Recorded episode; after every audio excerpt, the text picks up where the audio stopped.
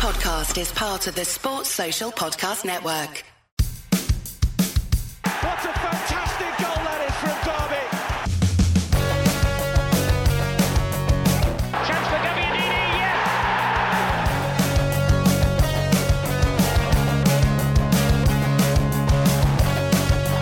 Here's comments. Derby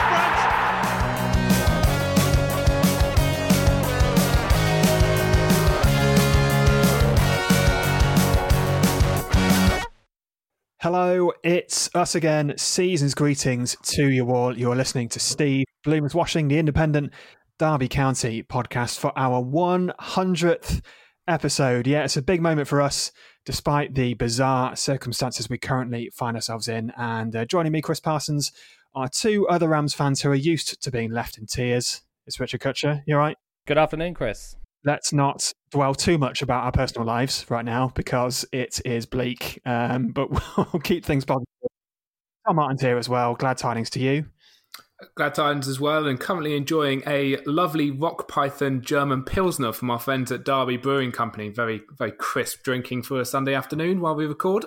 You can't say fairer than that. That's uh, a a small chink of light on this otherwise pretty bad weekend. But anyway, finally, finally, it looks like Derby might be edging towards turning a corner as six games unbeaten means Rooney's Rams revival has put us on the cusp of climbing out of that championship bottom three. Only for that momentum to have the brakes put on when our trip to Rotherham was called off due to a COVID case within their first team squad. It's all very 2020, isn't it, really? Uh, but before we get on to that postponement, a few listener questions as we hit a century, the obligatory quiz, of course, and one or two surprises. Uh, don't forget that Steve Bloomers Watching is partnered for the season with our friends at Derby Brewing Company, as Tom mentioned, Derby's original craft brewer, and they could certainly do with your help and support in these times as usual. But lads, it's uh, starting to look uh, to look up a little bit, isn't it? Four clean sheets on the spin for Derby. The first time we've done that in nearly three years. We are scoring goals, not many, but some. And we are competing with the best teams in this division. And we're looking like we might be able to get out of this. Cutch, the- in the words of that famous charity Christmas single, it's Christmas time. There's no need to be afraid of relegation.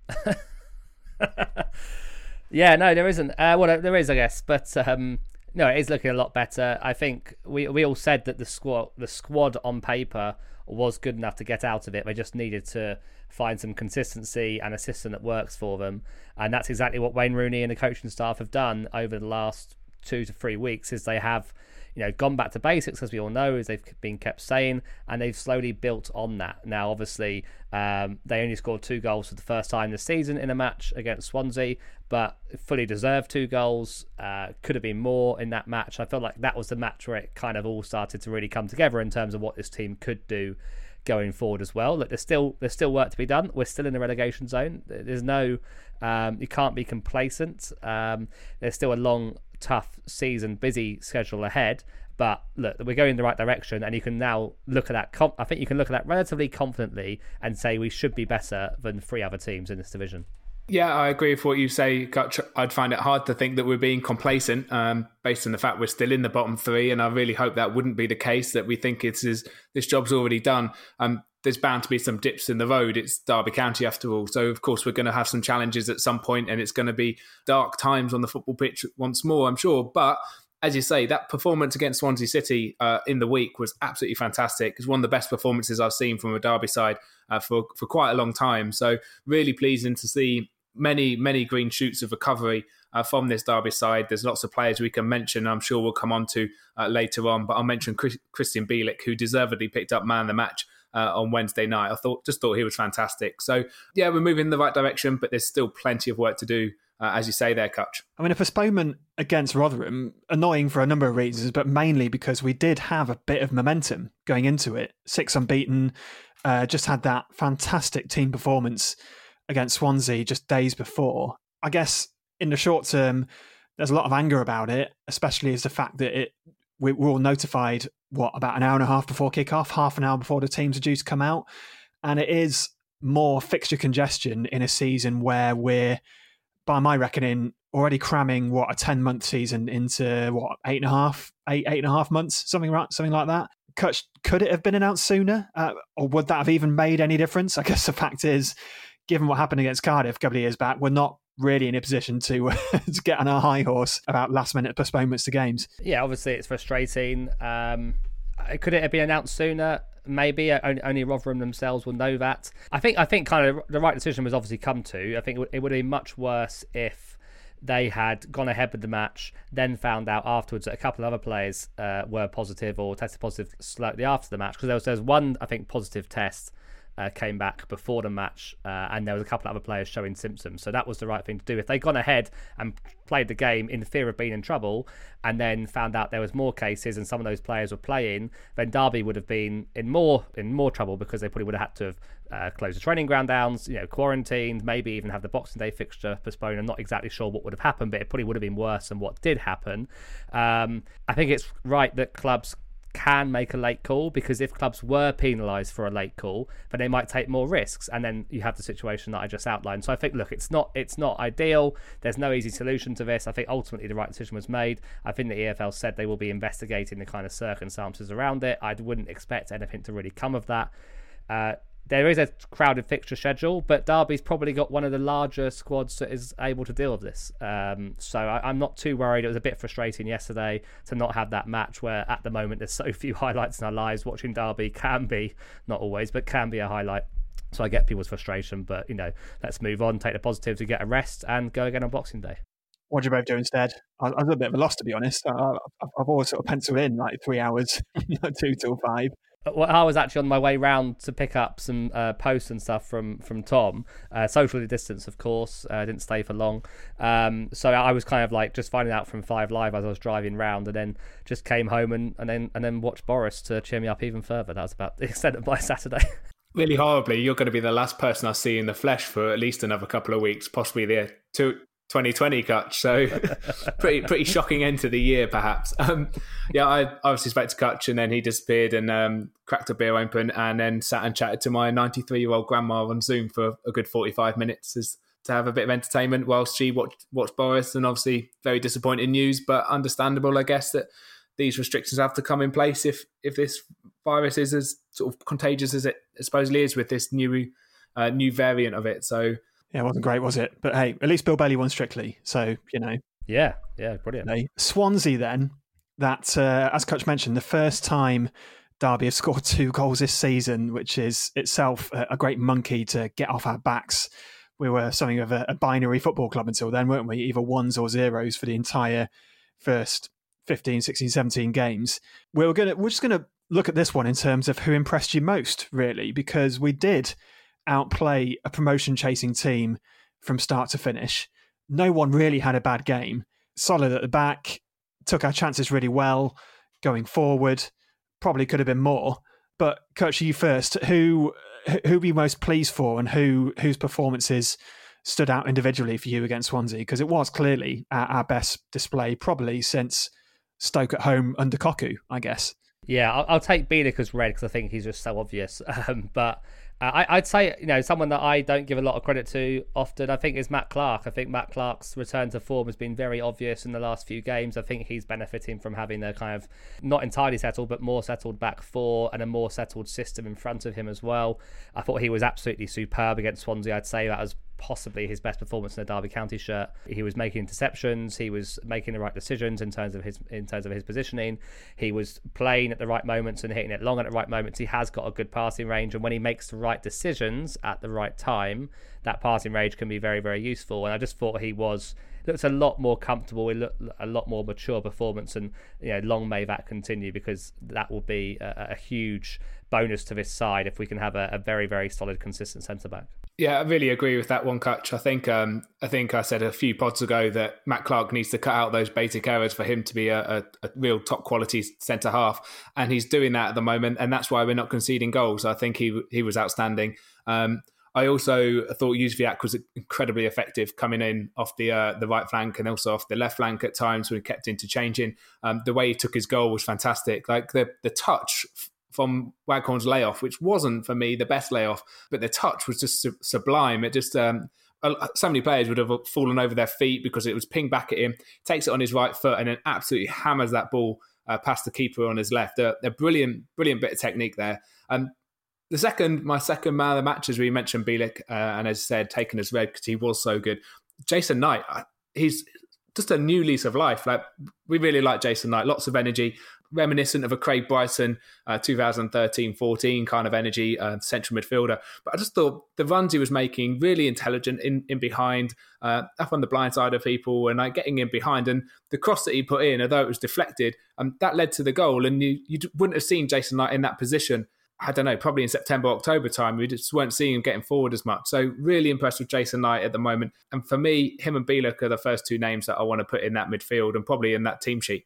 Yeah, someone flagged on Twitter. I really should have written down a name before I, uh, I did this, but there's a great tactical thread about the effectiveness of Jason Knight and how he's really good at making those blindside runs off of in attacking positions off of other midfielders, like around the corner into space through the lines. You, you, look at him and you look at his game, and he is to, to the untrained eye just a, a, young player who just runs around loads. But there's there, there is a bit more nuance to his game than I think you give him credit for, and I think some of that comes from him, and some of that comes from his coaching. But he's really added different dimensions to his game, Cutch. And the fact is, he is he's got an incredible engine, and he's got that that really good skill that he, that's quite hard to teach of popping up in good sp- in really threatening spaces to to score goals. So it's quite interesting that of all the youngsters who have come in and out of the team, like Whitaker, Sibley, Bird, Buchanan, Bogle, Lowe, Knight, we sold Bogle and, and Lowe, of course, but Knight is the one who is not looking like he's going anywhere from that first team right now. Yeah, absolutely, and, and he shouldn't be uh, going anywhere from that first team. He ha- probably has been the most consistent performer almost this season, you could say. I think he's he's wasted out wide whenever. Obviously, he can do a job out wide, but he's wasted there. And you really do see the best of him when he's playing in the middle because his energy is much more effective. Um, he can kind of do that. He can kind of break lines and carry the ball from deep. He's you know in that run where we were still had Phillip Cocu in charge. The amount of free kicks that he kept winning on the edge of the box for us to put in uh, kept us afloat almost. He has got more technical ability, as you say, than I think uh, some people give him credit for. Because it's, it's, easy to compare him to Max Bird or, or Louis Sibley, who are more obviously uh, technically gifted players. And Jason Knight has all that energy, which maybe they don't have or don't show as much. But he is actually very good technically. Of course, he hit the post against Swansea with an absolutely fantastic uh, thunder bastard from outside the box. Uh, so I think there's plenty more to come from him. I said at the start of season or in our season review from last season that I would put him in the bracket of of should be expecting to get 10 goals uh, this season for us. And now, obviously, us as a team have scored so few. I think he's only got one so far this season. But I'd expect that in the second half of the season, if he keeps playing in that in that free in midfield, we should be looking to him to to chip in with uh, five or six goals in that second half of the season. Yeah, really valid points there. Another name I'm going to bring in for the second pod in a row is Big CKR, Big Colin Kazim Richards. Um, fantastic again against Swansea, two goals now, which I think does uh, mirror his goal tally for about four of the other clubs that he's played for in his career. But that's not to do him down because he's been great. And we have to say again, we were wrong about Colin Kazim Richards. We were tossing the ball up to him all the time for Swansea. And even if he didn't win it, always, he all the time, he always made it hard. He always gave the centre back something to think about he always chased lost causes. I just, if, you know, if he chucks a bowling ball at this guy, he'd still win a flick on. You know, he's just willing to put his body on the line and, and win everything in the air. So that was fantastic. And there's been a lot of comparisons made with this guy to Chris Martin because he effectively is the player that he was meant to replace. But I feel in some ways CKR is is more effective than, than Martin really. Because if you think about it, Martin was always just like a bit of a, you know, like a, a lone sort of target man, or like he wasn't that much of a team player, really, was he? He he was good in uh, ability and technical wise in terms of bringing other players in, but you didn't see him do the sort of stuff that CKR does in chasing lost causes, winning balls, shouldering centre backs out the way to battle for balls down by the down by the touchline, geeing on the rest of the team when he goes off a sub. Like you know, when a, a 50-50 is lost and he sort of squares up to the opposition player when Jason Knight gets fouled. Like I, I just feel that he's a little bit of a, be- a, a better team player, really, and he's the ex- and he's the exact sort of person that we need in our current situation. Look, he's not going to go on to score 74 or whatever it was goals for Derby County like Chris Martin did. And Chris Martin is does have a lot of things that CKR doesn't. But I'm just saying that that he has got some attributes that have gone, you know, have gone by on the quiet and that we don't really appreciate as much as we should. Do you agree? Yeah, I would say um, I would say that he's been really impressive. I wouldn't go as far as saying that you can compare him to Chris Martin the way you uh, mentioned there, sort of bodying uh, defenders out the way. I refer, refer you to Sheffield Wednesday last year when he absolutely cleaned out one of the uh, Wednesday players from the kickoff. Martin was a, a niggly, aggressive sort of person in that way, and he would always get get I don't know tread on people's toes and do do that. Whereas I think CKR was a little bit more like big and obvious about it because he uses his size so so much. And I, I think there are comparisons in terms of how uh, what they do, but there are also massive differences. I haven't quite taken down my Chris Martin poster yet, but I do have a little passport picture of CKR next to my bed just to think what a wonderful, wonderful acquisition he's been, considering like how down we were about about the signing of him, and he's been an absolute inspiration to us. Like the leadership that he shows on and off the field is is the is one of the reasons why I think we have been have had sorry such a resurgence in the last few weeks. So absolute credit to him. Long may it continue.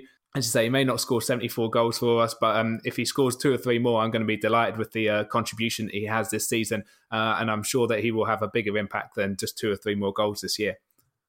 I did put out a uh, a tweet which had an amazing response, just saying, if Chris Martin is the wardrobe, what does that make Colin Kazim Richards? James Allen said the fridge. Sam Bunt said the Undertaker. Kai Smith said the shed. Daniel Warren said the mansion. Uh, James Hudson said the fitted kitchen. Um, what else we got here?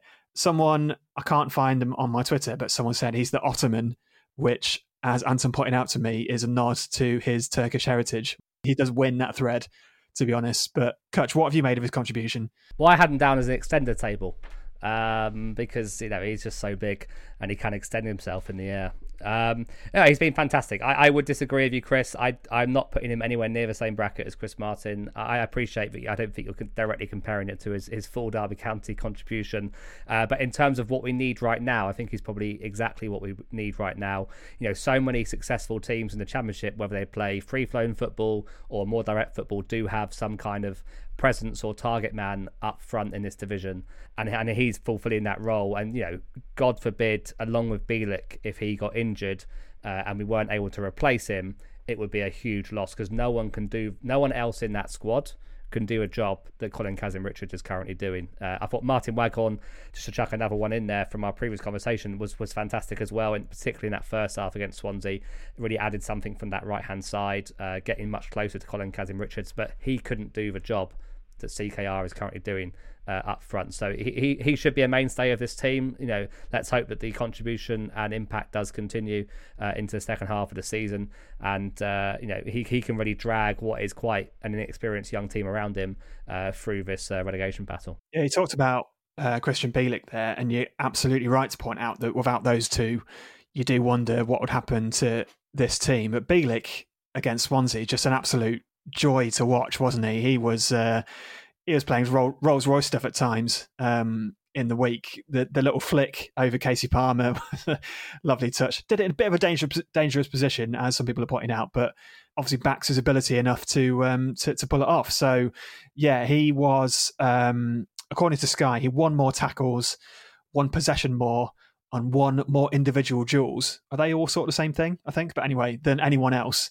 Um, and I think we're really starting to see the player that we shelled out all that money for now. Um, and we said a couple of pods ago that I I thought personally that the best midfield mix is Bielik, Knight, and Bird, but I think I was wrong again on that. Really, Bielik, Knight, and Shinnie does just seem a little bit more balanced, even if Shinnie doesn't quite have the same uh, technical ball playing skills as Max Bird. But having said that, I was, as I said on Twitter, I was, I was quite surprised with um, with Shinnie's ability on the ball against Swansea. I thought he um, he, he used the ball pretty well. Yeah, again, a, a bit like uh, Colin Kazim Richards being absolutely suited to what we need right now. I'd say the same thing about that midfield three. I think you need to have that pure energy and kind of in your face style that Shinnie and Knight both bring, and Knight adds some quality to that. And as I said, Shinnie's no mug either with the ball at his feet. A little bit more limited, uh, I'd say, than Max Bird, but he, he's perfectly capable of picking out passes both forwards uh, and to the side. I think while we're still in this position, I think that's the midfield to stick with. I'm still sure. I'm sure Wayne Rooney is a fan of Max Bird.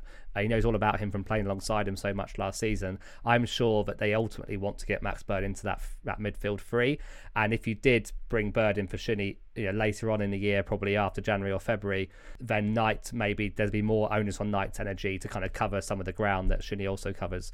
Um, so I do think eventually, if you want to be a competing top half team and ultimately competing for the playoffs, uh, you know, next season, I imagine Max Bird needs to get into that team because he does bring so much more um, quality on the ball in, in, in attacking positions than Shinnie will. But for now, Shinnie absolutely is, I think, needs to stay in that team while we're battling for every single point we can get.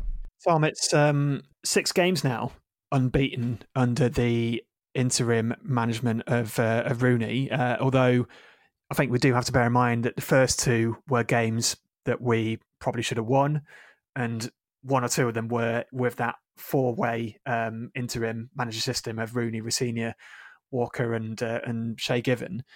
Do you think it's now Rooney's job to lose in terms of the uh, full time Derby gig? I know that the ownership takeover is still rumbling on, apparently still happening at some point this month in December. But Rooney's been asked about it, and this also came up in a, a listener question that we got from uh, Tom Newton. He said Rooney should be the manager as long as we have McClaren to guide him. If the points accumulate, give him a two year contract. Rooney was asked about this himself, uh, as he obviously would be.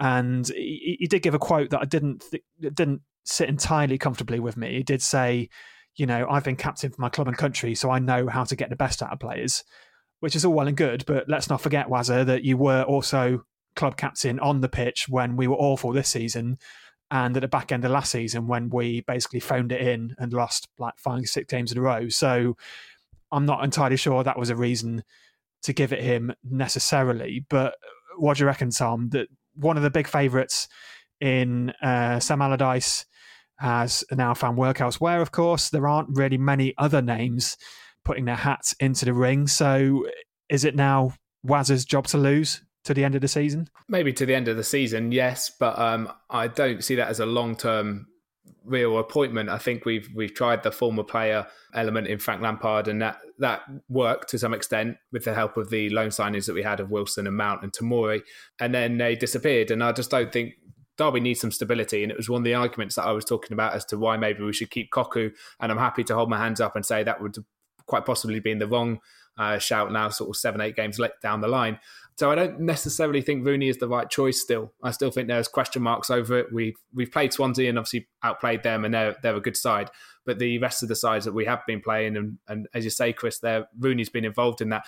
They've been teams that really they should have been beating um, Wycombe and Coventry in particular at home uh, frustratingly not uh, not holding on for that for those the three points in those two games. So he's done a good job, and he's done a good job as interim manager. I'm more than happy for him to keep that role until takeover stuff is settled or or whatever is happening with the behind the scenes stuff. I do think Derby needs something uh, and somebody who is going to has the qualifications. He still needs the coaching badges, and he won't be able to get those. I understand because they're not currently running the coaching uh, badges courses at the moment due to the pandemic. So we need someone who's who's qualified, and I think we also need someone who's experienced to try and oversee these young players and see them through to achieve the potential that they can do. So for me, no, it would be the would be my answer. Cutch, let's not forget it's all very well that Rooney has improved the performances since Cocu left, but you can slip into bad runs of form as easily as you can work your way into good runs of form. And it was only earlier this year that, that Cocu won five games in a row and was being heralded as the, you know, the saviour, the long term answer, this, that, and the other. So I'm sort of with Tom on this. I just don't think we should get too carried away. And you've also got to consider how much of an influence Steve McClaren's having on this setup at the moment. Is it basically a sort of a, you know, a, a Steve McClaren tactical setup with Rooney being the mouthpiece and the middleman to to the players because you look at some of the things we're doing, going back to a shape that's more like a four three three, little third man runs all over the place, just the little hallmarks of more of a McClaren team, more attacking impetus. you'd have to say that a lot of the success we're having under Rooney is you've got to say probably also coming from McClaren's influence as well. Yeah, I've got really mixed feelings about all of this, about the whole Rooney conversation and, and the McClaren part, which I'll come on to in a second. I, I don't totally disagree with, with, with either of you. Um, I think I'm probably going to give Rooney a bit more credit than, than you guys. Yeah, he's. I think he's. I think the game being postponed yesterday has possibly denied him the chance for that final kind of opportunity to cement his position. If we'd kind of gone to Rotherham, performed well and won, uh, I think it would have been very hard not to give it to him to the end of the season. And, and, I agree with Tom. I think the maximum we should be giving him at this moment is the end of the season. Um, and I would kind of go along with that. Regarding McClaren, look, his his influence is, is without doubt. He is obviously in quite close contact with the coaching staff. Whether or not how much close contact he's having with the team directly, I think is less clear. And I think if he was actually on the training ground involved, we would have heard all about that. I don't think that's going on. But you know, what I do like about Wayne Rooney so far is he is learning from his mistakes. Now, I agree completely. We we, we have missed opportunities in those early games against Coventry City and Wycombe, which we should have been winning, and he made Uh, mistakes, particularly in his substitutions and timing of those substitutions during that match. But he has learned from that. He has seen, he does appear to be learning from his mistakes, which is a great sign for a manager. He's not stubborn. He's not stuck to a, a uh, particular philosophy, which I think is a good sign. I hate the fact I hate this idea that managers have one philosophy and they must stick to it no matter what. I think that's I think that's horrendous. Also, what was really interesting was Andy Hinchcliffe's comment during the Swansea City game on Sky Sports. He said that he's, I think it was from Rooney himself or from someone else at the club, he'd heard that Rooney's quite keen to be a manager figure rather than a coach. He's letting Rosenior, Walker, and Given do the coaching that puts into place the way that Wayne Rooney wants to play. And that, that does kind of sound like, of course, Rooney will be discussing that stuff with Steve McClaren, and then it's up to Rosenior, Walker, and Given to implement it on the pitch. So, look, it's a bit confusing as to who's really in charge, but I, I don't have any doubt that the players do respect Wayne Rooney and are playing for him. You can see that in the recent performances. I would give it him to the end of the season. I would want Steve McClaren to stick around because whatever the situation is, it's currently working. So just don't muck about with it. Um, and then it needs to be reviewed. But you know, if you give him to the end of the season, he gives he, you get a chance then to get a bit more idea of how he reacts when the team does badly. You know, Steve McClaren's biggest failure at Derby over the years has been not being able to turn around a sinking ship when things go wrong, and that's another huge test of a manager. And we'll find that, that out about Wayne Rooney at some point uh, later in the season, I imagine, if he has a chance. Well, we'll have more in a second on this uh, 100th episode of Steve Bloomer's Watching, the Independent Derby County podcast. Don't forget to subscribe. If you want to get the latest episode sent straight to your device, starting from 101 onwards, uh, you can find us on Apple Podcasts, SoundCloud, Spotify, or wherever you get your podcasts. Hi, I'm Paulo Wanchope, and you're listening to Steve Bloomer's Watching. Our friends at Derby Brewing Company can bring the pub to you this Christmas with their home beer delivery service. Their ready to drink beer is sold in 9 pint, 18 pint, 36 or even 72 pint containers to suit your size. Their ready to drink beer is sold in a reusable container and they have also have a selection of bottles, gift packs and glasses for those last minute present ideas. Minimum order is £20 plus delivery and you can find out more at derbybrewing.co.uk. This could be Derby's last chance of an equaliser. Ball pockets for them with the cross. Jones stretches and it's in! What a finish! Mikkel Beck, in the dying seconds of stoppage time, has given Derby a point, and there's the final whistle. It's all. All right then. Well, that's I think that's enough sensible discussion for now. As we've said a couple of times, it's uh it's the hundredth episode of the pod, chaps. We uh Tom, you couldn't uh, one of you couldn't quite remember when we actually started this. I don't know if that reflects well or badly, but yeah, we've hit a century. Uh, I'm I'm really pleased we've done it. Actually, when I started this, I had no idea how long it would last for, um, if we'd get this far. But I think it's credit to us uh, that we've that we have, and credit to Derby for giving us enough ammunition and ridiculous stuff to talk about. But in the in the three or four years we've done it, um, the the phrase "the Derby way" has been coined quite a few things that have happened have been described as peak Derby County, whether it's on field capitulations, off field controversies. Uh, but Cutch, over the hundred episodes that we've done, for you, what's what's been the biggest peak Derby County moment that you think we've had in our uh, in our podcast history?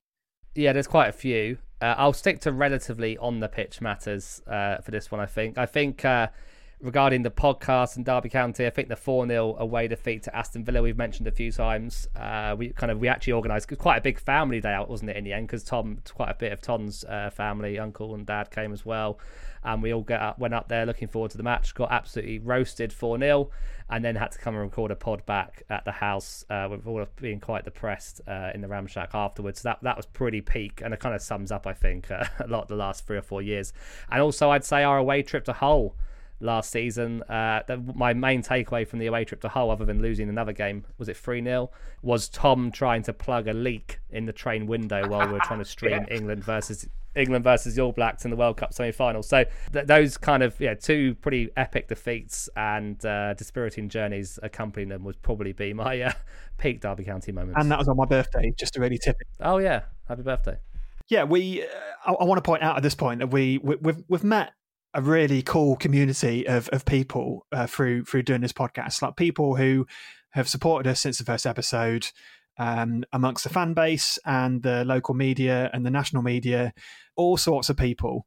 And what I'm about to play you both, some would say is incredibly self indulgent, but I found a couple of those people and they sent us little messages just to congratulate us on reaching this milestone. So, yeah, look, it is incredibly self indulgent, but this podcast takes up an enormous amount of my time and I don't care who it's happening. So, anyway, this is the first of those messages. Chris, Rich, Tom, Anton, hello. It's Chris Coles here from BBC Radio Derby. Just want to say a massive congratulations on reaching 100 Steve Bloomer's Watching podcasts. Terrific achievement. Uh, I imagine 98 and a half of them probably filled with controversy, drama, scandal, all the rest of it. Such is life following Derby County Football Club. But a terrific achievement. Probably best to, to call it a halt, though, right? I mean, you're making the rest of us look bad. now, well done again, and look forward to listening to many more. Merry Christmas. Yeah, fantastic stuff. That's really nice from Chris, and uh, it's always nice to uh, get, a few of us have been onto uh, the BBC Derby uh, sports team program and done their podcast with them as well, and it's always a pleasure to do that. And uh, yeah, really, really nice to hear from uh, a professional such as Chris Coles. Yeah, so we had a few because the Rotherham game got postponed. I just tweeted out, look, anything you want to ask us about Derby, football, or life in general? Um, a, a, a, decent amount of questions come in. We're not going to be able to answer all of them, uh, for which I do apologise. Uh, sorry if we don't get to yours, but one of them was who's the best guest we've had on the pod, and also who is Derby's worst player of the last decade. I, I can take the guest one because because uh, I've I've done a fair amount of those. You've all been with me for the interviews we've done, all that sort of thing for for a lot of them. I thought my first thought was that uh, Malcolm Christie was great. I thought he was great value. He was just he was really candid, wasn't he? There's a lot of stuff that he told us there about his his life and um, the ups and downs that he's had. It almost felt like it was verging on like a therapy session towards the end. He was um, he was just incredibly willing with with information and uh, and, and, a great talker. Uh, Darryl Powell was great as well. He was like the first player we ever chatted to. I remember I managed to get his number, met him at a David Lloyd Fitness Centre next to Pride Park, bought him a coffee, and we sat in a little room to the side next to a squash court, and uh, and, we had a chat. And he was he was he was really insightful. Like I, I don't know what I was really expecting with Darryl Powell, but he was really articulate had loads of great stories about um, about the the Jim Smith team in the late nineties. So that was fantastic. Only downside was that I realised in the edit afterwards that he was chewing gum incredibly loudly, which came across in the podcast, and a few people noticed. But you know what can you do? It was it was it was a learning experience. Who else was good? Paul Peschisolido, he was really good. I thought he was one that I did on my own. Fantastic guy, so friendly, uh, really forthcoming because we all live in London. Actually, went to his house or the house he lived in at the time with his wife Karen Brady. Uh, I used the facilities in his house. Had a wee in Karen Brady's bathroom. That was that, that was great. They've got the instead of one big towel, they had those little tiny had a little pyramid of tiny hotel towels in the bathroom. I think that's that's when you know that like it's a classy place. That was good. Not least not just because of his really nice house and bathroom, but he was just a really nice guy.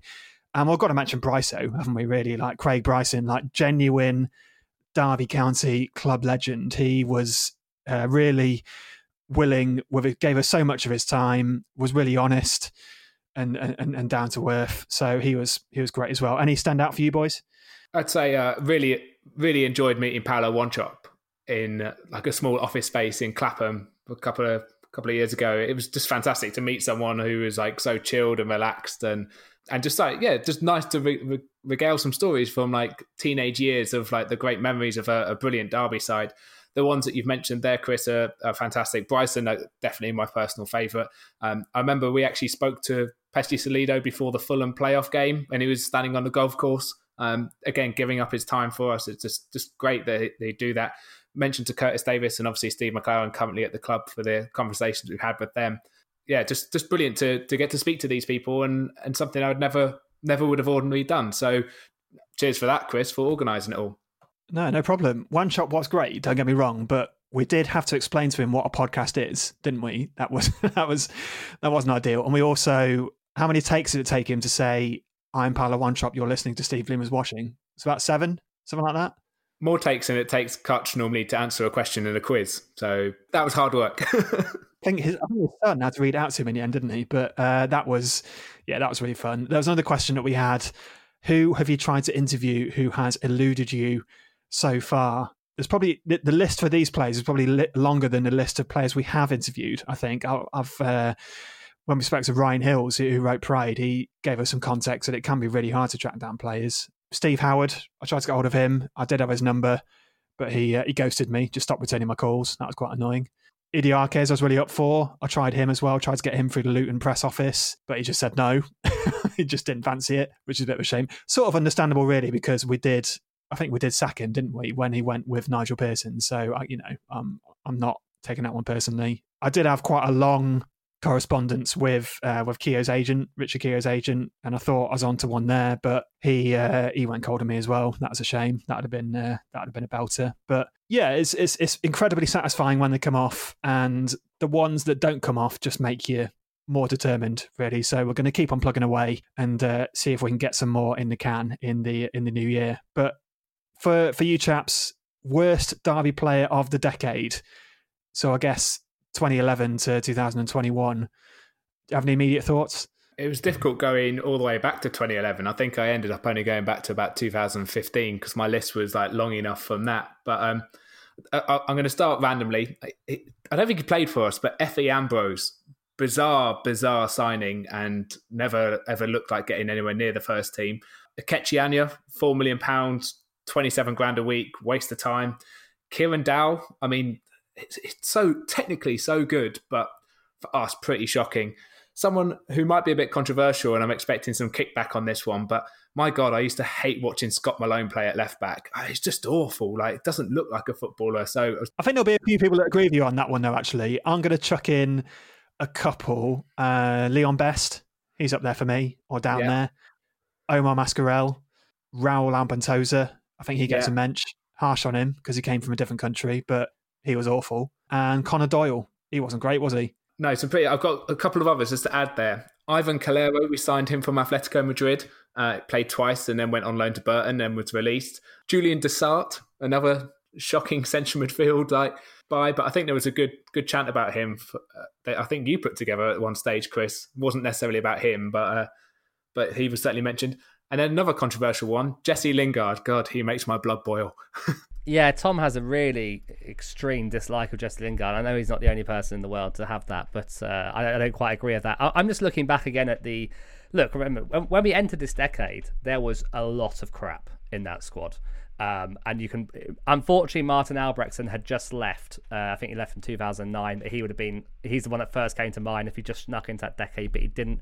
Saul Deeney, I mean, that was a goalkeeper that should never have been at Derby County, if we're honest. Uh, Nigel Clough did have a sketchy record in those early days. Theo Robinson wasn't great. I mean, Theo Robinson had his moments. Uh, but he wasn't uh, particularly fantastic and uh, was a, was a bit of a mistake in my opinion. Uh, Disagree look, I've, there's been, as Tom says, there's been lots and lots of, of poor signings, uh, particularly in that in that first half of the decade, as I'm sure you can read all about in the in the Pride book. Um, but there's been a, a, lot of very a lot of very poor uh, football players at this club in the last. I think I think uh, Omar Mascarell was a bit harsh, Chris. Uh, on uh, on Omar. Yeah, he, I think he was a decent player. It just it was there at a kind of wrong time, and one of those players that suffered from the kind of comparison to George Vaughan syndrome that so many players did around that around that. Yeah, time. maybe he just got played out of position. Hasn't he since gone on to play in the Champions League? Am I thinking of somebody else? But yeah, anyway, I've, I guess it's proof that Derby County can not just that we buy bad players, but that we can ruin good players. So maybe it's not entirely their fault. Um, got another clip for you now. Another person associated with the pod who uh, sent us a cheeky little message saying congratulations. Enjoy this, chaps. Hi, it's Craig Bryson here. Just want to say well done to the Steve Bloomers Watching podcast on reaching 100 episodes. Great stuff, guys. Keep keep it going.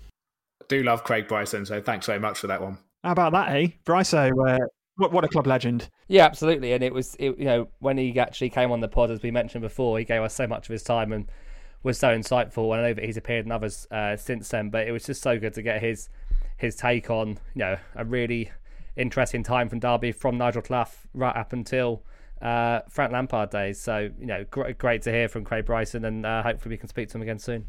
Another listener question uh, that we've got here for the uh, for 100th episode was from Sean on Twitter. Um, best away day we've ever done.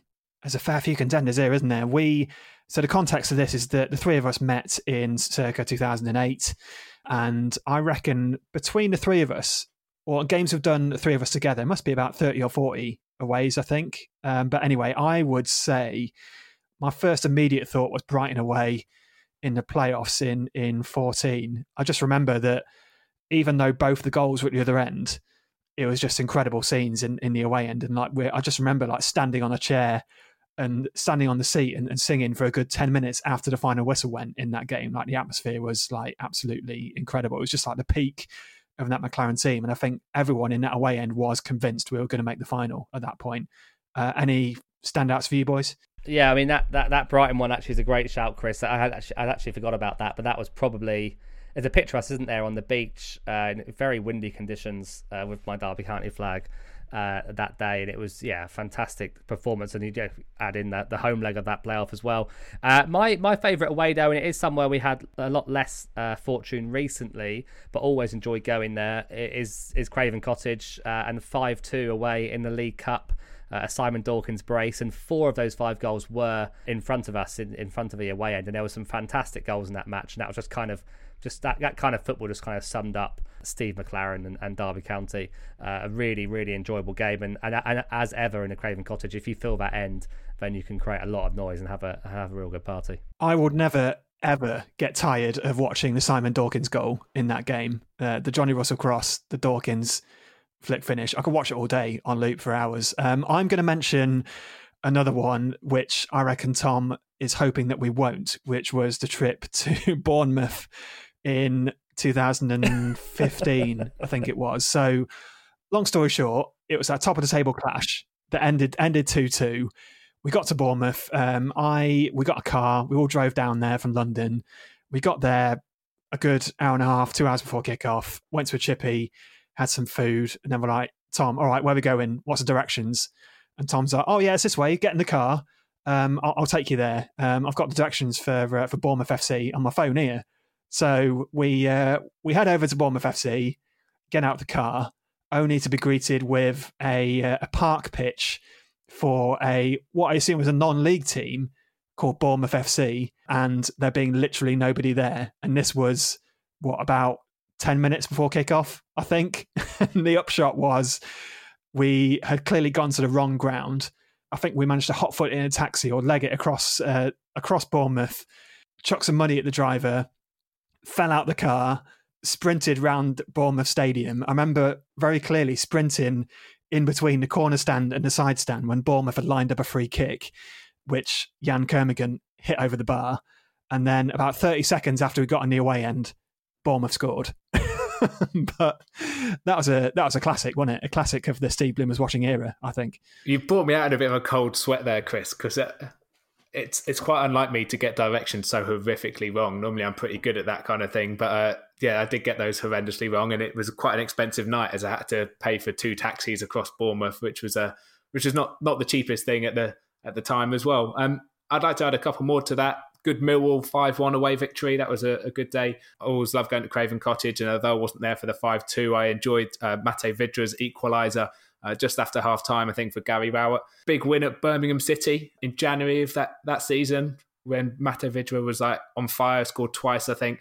I, I generally thought Derby were on the move there and, and moving up from the playoffs into the automatic automatic places we've had lots of good away days. I enjoyed Chelsea as well when we lost 3 2 in the League Cup. I thought the atmosphere was great that day and we, we probably should have won. So lots of really good away days, some horrific ones, as you mentioned there, Cutch, Hull, and, and Villa earlier in the season. But yeah, I think Birmingham City away, just because it was a 3 0 brilliant day out on the on the beer and um, and great atmosphere as well. That would be my overall favourite um, that we've all certainly been to last clip, uh, one more uh, one more person who very kindly sent us a, a message congratulating us on 100 podcasts. Um, here it is. Hi, boys. It's Owen at Rams TV. Congratulations on reaching 100 episodes. Fantastic milestone. Keep up the good work, and hopefully, one day you'll get to record one celebrating promotion back to the Premier League. Cheers, guys.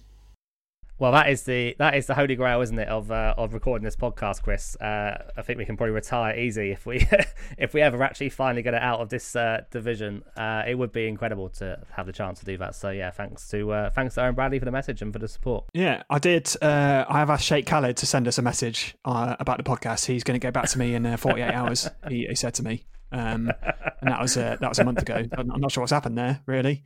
Um, a few quick fire questions now. Let, us let's do some of those. A few quick quick fire listener questions. Uh, ben Wright asked, which academy player did you want to succeed most but didn't? Mine are I've got two.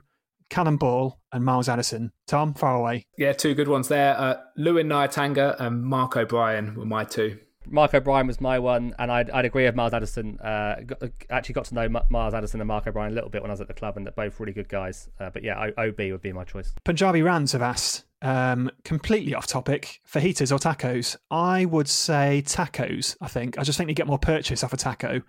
I think a fajita can quite easily fall apart in your hands. Do you know what I mean? Tom Tom knows that I'm a big fajita fan. Regular cooker of fajitas, one of the few dishes I can do. So uh, I'm all in on fajitas. Uh, I love a fajita as well. Um, my question for you would be: if if they fall apart in your hands, Chris, are you a roller like a cigar, or are you a pocket maker? Because if you're, it sounds like you're a roller like a cigar, and you're therefore a heathen. I, I am a pocket maker, but I always get seepage at the bottom. I think the, the problem I have is I overfill. I make that classic mistake of overfilling. It's very easy to do. That's what she said. Two one to fajitas. Punjabi Rams also asked, do you queue for a halftime pint or not? I'm going to answer this on your behalf because, Tom, you absolutely ruddy love a halftime pint, even if it means you have to leave 10 minutes early and get there 10 minutes late. Oh, it's, it's about the, it's about the uh, quick time for the wee. Someone comes in and gets into the queue. You then replace them, and then someone else goes in for a wee, and you're basically rotating the queue there. And then you down a pint in about four minutes, have another wee, and you're out there for the second half. Perfect. Yeah, so I, I never do because I just let Tom do the queuing. So uh, it's a no from me. uh, last listener question from John Perkins. Uh, can you convince me the takeover isn't fake?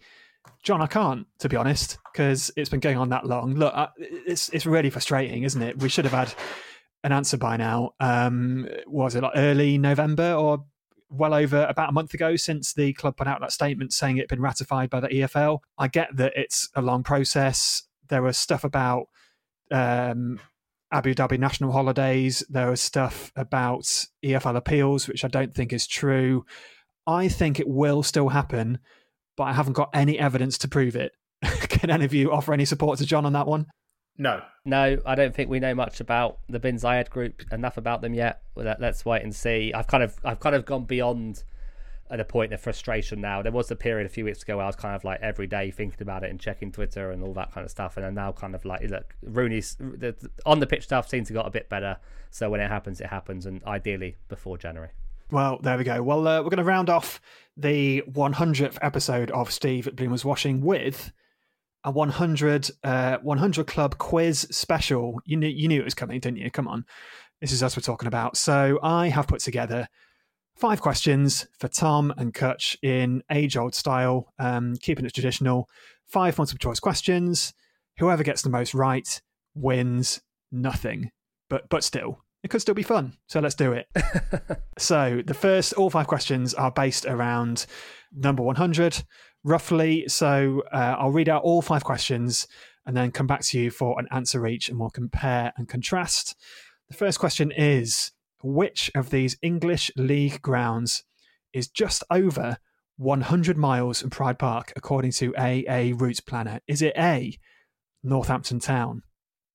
Is it B, Bristol City? Is it C, Oxford United? Or is it D, Ipswich Town? So, which English League ground is 100 miles from Pride Park? Northampton Town, Bristol City, Oxford United, or Ipswich Town? Question two is this Which of these players in the current Derby squad doesn't have 100 Derby appearances? So, which of these four players doesn't have 100 Derby appearances or more? Is it A, Tom Lawrence? Is it B, Craig Forsyth? Is it C, Curtis Davies? Or D, Martin Waghorn? So, which of these four players doesn't hasn't made 100 appearances for Derby? Uh, That's a good one because I feel I feel like all of them should have. Lawrence, Fozzie, Curtis, or Waggers. Question three: Which of these Derby County players scored over 100 goals for the club? So, which of these three scored over 100 goals for Derby? Was it A. Marco Gabbiadini, B. Bobby Davison, or C. Dean Sturridge? So, which of these three players scored 100 goals for Derby or more? Gabbiadini, Davison, or Sturridge? Question four is a good one. At what age was Wayne Rooney when he scored his 100th Premier League goal? So, how old was Wayne Rooney when he scored his 100th Premier League goal? Was he A, 21, B, 24, or C, 26? That is a tricky one. And the final question is these four players all made more than 100 Premier League appearances for Derby, but which one has the most? Is it A, Darryl Powell, B, Mart Poom, C, Jacob Laursen, or D, Dean Sturridge? Have you all got an answer? Have you, both of you got an answer for all five questions? Yep. Yeah. Any more thinking time, Cutch? You good to go? Oh yeah, I'm good to go. oh yeah. All right. Question one: Which of these league grounds is just over 100 miles from Pride Park? Is it Northampton Town, Bristol City, Oxford United, or Ipswich? Cutch, what did you put? I went Oxford. Tom? Uh, I ruled out Northampton quickly. I thought Oxford was too close, so it was between Bristol City or Ipswich, and I went Ipswich. The correct answer is Oxford United, 1 0 to Cutch. Come on. Come on, the boys. Northampton Town is 60 miles away. Bristol City is 144 miles away. Oxford United is 104 miles from Pride Park, apparently. And Ipswich Town is 158 miles from Pride Park. You learn something every day. 1 0 Cutch. Question two Which of these players does not have 100 Derby appearances? Tom Lawrence, Craig Forsyth, Curtis Davies, or Martin Waghorn? Tom, what do you put? This is a, a great question, Chris, because I expect all of them to have it. Um, I debated between Davies and Waghorn, and then I've settled on Davies. Yeah, I was debating between Davies and Lawrence, and I settled on Curtis Davies as well. Correct answer is D. Martin Waghorn. That was my initial thought as well. Tom Lawrence has, according to my quick googling, 100, about 119 appearances. Fozzie has played about a million times for Derby, I think. Um, Curtis Davies hit 100 in November. Um, but according to a couple of sources I checked, Waggy only has 92 appearances for Derby. So Oof. there you go. I'm surprised that Tom didn't massively Tom didn't massively underestimate Martin Waghorn's contribution to Derby after he insulted Waghorn in that pod. Yeah, I thought he might have overcompensated, but he didn't. Um, I, I, really hope that's not wrong, but I'm going to assume it, it's right. It's great chatting to him as well. Question three: Which of these Derby players scored over 100 goals for the club? Marco Gabbiadini, Bobby Davison, or Dean Sturridge? Cutch. Yeah, this is a tough one. Um, Dean Sturridge definitely didn't score 100 goals for Derby. Um, I went Bobby Davidson. Yeah, I also went Davison as well, but I'm just wondering whether for interest I might go Gabbiadini. But um, no, that's not how that's not how it works. You don't you can't change it now, mate. Fine, I'll go da- Davison then. Well, if you had changed it, you would have been wrong because it was Bobby Davison. Uh, oh, so saved you there, Tom. Saved you. Gabbiadini got 68. Bobby Davison 106. Dean Sturridge 59. So that's 2 1 Cutch after three questions. Question four What age was Wayne Rooney when he scored his 100th Premier League goal? 21, 24, or 26? Tom. 24. Yeah, I almost put 21 because he did join Rooney. He did join United at 18, but I thought he couldn't have scored 100 in three seasons. So uh, 24. Correct answer is 24. Well done, both of you. Uh, 31st of January 2010, he scored his 100th Premier League goal in a 3 1 win over Arsenal. Uh, question five. So that's 3 2. Cutch with a question to go. These four players all made more than 100 Premier League appearances for Derby, but which one made the most? Darryl Powell, Mart Poom, Jacob Laursen, or Dean Sturridge? Cutch, what are you saying? Pretty sure Derby's record Premier League appearance maker is. Oh, I've almost changed my mind last minute. No, I'm going to stick with it. Jacob Laursen. Cutch is right, I believe. I think it's 156 appearances, but I'd be I'd stand corrected. Jakob Laursen. The correct answer is Darryl Powell. Oh, outrageous! Darryl Powell made an incredible Friend 170 of the appearances for Derby County in the Premier League, which was in the interview that I did with him, but it was ages ago, so I'll let you off. Uh, Jacob Laursen, 137, Mart Poom, 133, Dean Sturridge, 128. So Cutch nicks it 3 2 on the buzzer. Incredible scenes for you, my man. Well, it's still very good record this season from me. Big turnaround, and uh, basically, I, I beat Tom on, on geography because we were neck and neck apart from that Oxford United question. So uh, I can guarantee Yeah, Tom is absolutely kicking himself with that. With uh, Tom is a history teacher, to be fair, so he isn't very anti-geography. Um, so yeah, I'll, I'll take that. I'll take that. right then. Well, look, we're going to wrap it up there, but a couple of things to mention before we before we finish. Um, big shout out to Curtis Davies. We've got to give him some credit. Um, really bad news for him, and he's been such a great servant to the club in in the three four seasons he's been here. Stretched it off against was it Stoke? I think it was Stoke, Stoke or Swansea. But anyway, serious Achilles injury, and he's uh, out for the season. He posted himself in a very powerful and uh, honest blog post. Um, Kutch has been a been a, been a fantastic uh, model professional for Derby County is the best thing we can say about him really and we do hope that he is involved in the club in some way in the future further down the line Yeah, absolutely. I think you'd, you'd be hard pressed to find a, a better model professional in, in the championship uh, or in the modern game from the last twenty years. I think he's uh, yeah, he just seems like an extremely nice guy. Of course, Chris, you had the pleasure to meet him few years back uh, to interview him for the pods. I think the first current Derby player to come onto the podcast, and yeah, he's always made he's always been the person that various managers have turned to when we need shoring up the defence. And as we mentioned recently, uh, almost doing him a disservice uh, because he should sometimes you think he should never be out of the team in the first place. I, I think my main abiding memory of Curtis Davies was under Gary Rowett in the first leg of the Fulham uh, playoff semi final at Pride Park and having Mitrovic completely in his back pocket for that whole game. I think it was Cameron Jerome that scored that day. And uh, yeah, model professional, all the best with his recovery. And uh, if if his posts, blog posts, anything to go by, then no, not lacking still in determination to make a comeback.